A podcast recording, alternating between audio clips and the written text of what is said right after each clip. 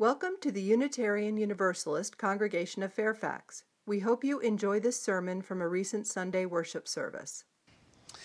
Year after year, our mostly white congregations have both excelled and struggled to honor someone whose life was so meaningful to the movement of progressive politics and morality that ended so tragically in 1968. This week, I looked for the UU specific origin story of how we came to celebrate this as an association with such fervor.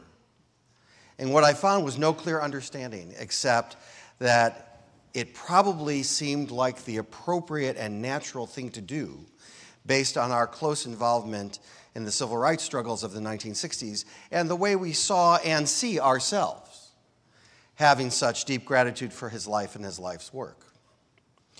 We, as an association, have commemor- commemorated this man's life and life work in so many different ways. Among them, there have been endless attempts to honor and represent his life in a one hour worship service year after year that, depending on one's perspective, either truly hits the mark or has been a rather simplistic capturing of this complicated subject, Dr. King, and the legacy of it all. In my time at UCF, we have attempted grand pieces of music and deep explorations about Dr. King, and we've tried to do that beyond the images of the I Have a Dream speech, a very common way UU congregations often chose to honor him through the years.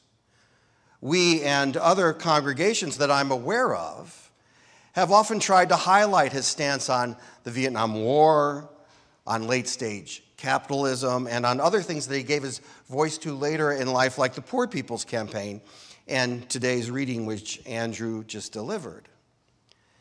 Yet, as the MLK service rolls around each year, now 56 years after his death, it feels less and less appropriate to me to craft some service that revisits so much of what we've tried to honor year after year, as it has begun to feel more important to focus on the issues that he was raising and fighting for. In fact, personally, it feels like after 56 years of still struggling with many of the same things that he so fervently worked on, he might actually want it that way. To that end, when preparing for this service, I couldn't get something out of my head. And it was from one of the clips that we played during our Teaching Truth event, counteracting the lies being told about the CRT, critical race theory. And that was when Dr. King talked about white backlash. In reading that, in the reading that Andrew chose to read today from Dr. King's final book, again, this was mentioned.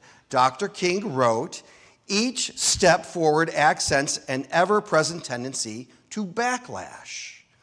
This concept was explored even more specifically when Dr. King wrote The segregationist goal is the total reversal of all reforms with the reestablishment of naked oppression and, if need be, a native form of fascism. America had a master race in the antebellum South and reestablishing it with a resurgent Klan and a totally disenfranchised lower class, totally disenfranchised lower class, would realize the dream of too many extremists on the right. And he went on to say the great uh, majority of Americans are suspended between these two opposing attitudes. They are uneasy with injustice, but unwilling yet to pay a significant price to eradicate it. And the final line of the reading once again says cries of black power and riots are not the cause of white resistance, they are the consequences of it.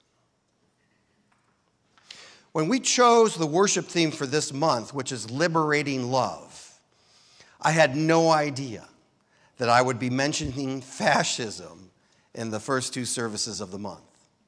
And certainly not planning to talk about white Christian nationalism.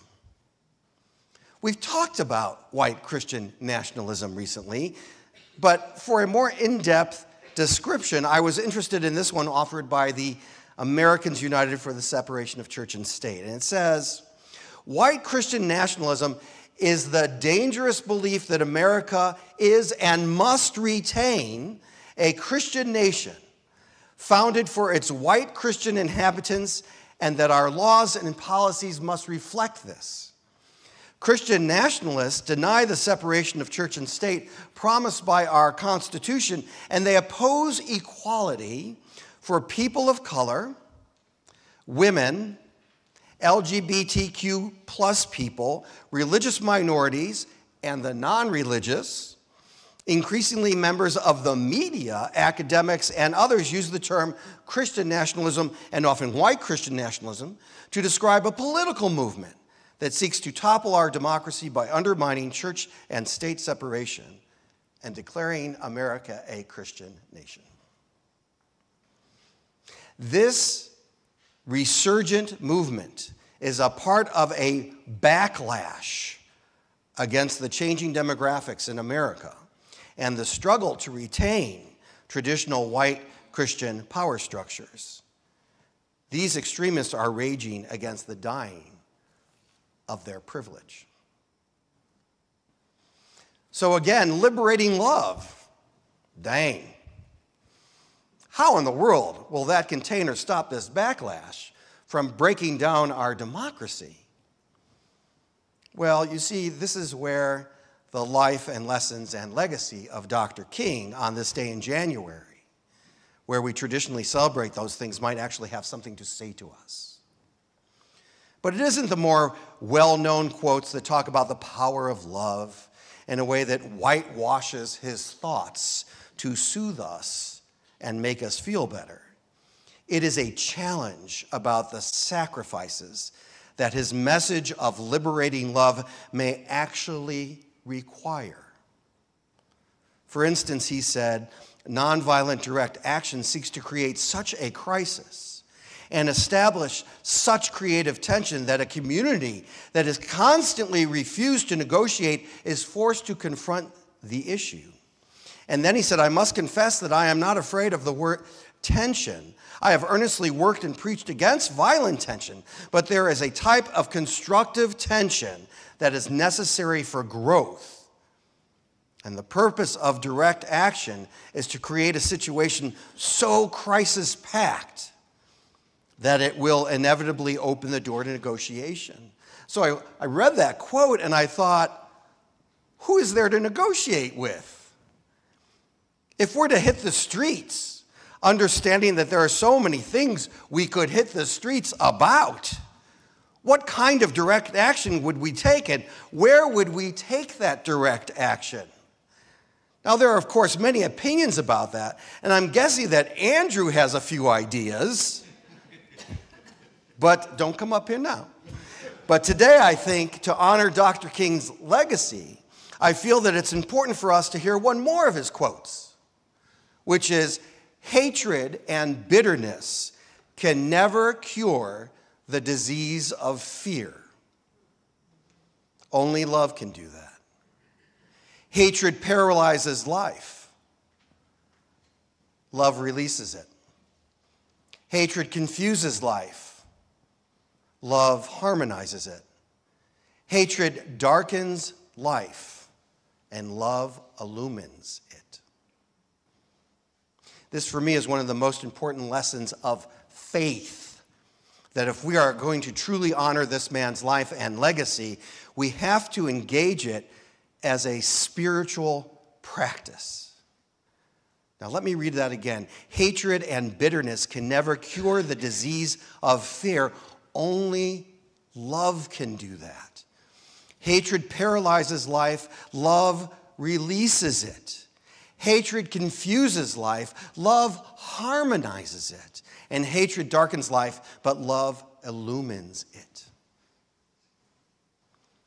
Today, based in our faith and not in bitterness, the Social Justice Advisory Team is launching the UUCF Democracy Project a series of activities for UUCF members and friends to engage in throughout 2024 related to getting out the vote, engaging with politicians, hosting community events, and working with partners to focus on serving and saving our democracy.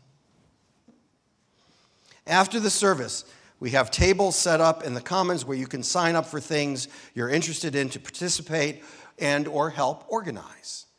And we also have a suggestion box for your ideas. This effort, aligning Dr. King's values of inclusion, freedom, and justice for all with our UU principles and values, will most adeptly honor Dr. King's legacy, not by us standing here year after year thinking up new ways to frame his life. It will come from our ability to integrate his strategies and methods coming from a deep place within us all.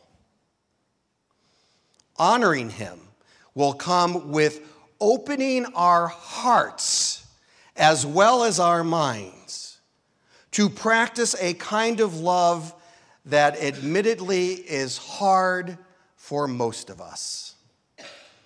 A love that transcends pettiness and bitterness and growing the, the growing disease of hate and othering that can so easily taint our views and actions.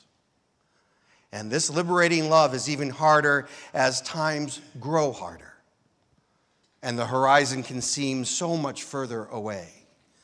But hatred and bitterness can never cure the disease of fear. Only, only love can do that. It paralyzes life, and love releases it. It confuses life, and love harmonizes it. And it darkens life, and love illuminates it. Let us not be overtaken by what we struggle against. Let us be the lights that illuminate the liberating power of love. Let us not give lip service to this legacy, but now in these days, in all we do, live it, supporting each other, calling us back in if we fall away, and most of all, finding our way forth, inspired and guided by this call to active, open, liberating love as a practice not of our anger and fear, but of our faith. May that be so. Blessed be and amen. Thank you for listening to this sermon from the Unitarian Universalist Congregation of Fairfax. To listen to more sermon podcasts, go to uucf.org slash worship hyphen services and scroll down to sermon podcasts.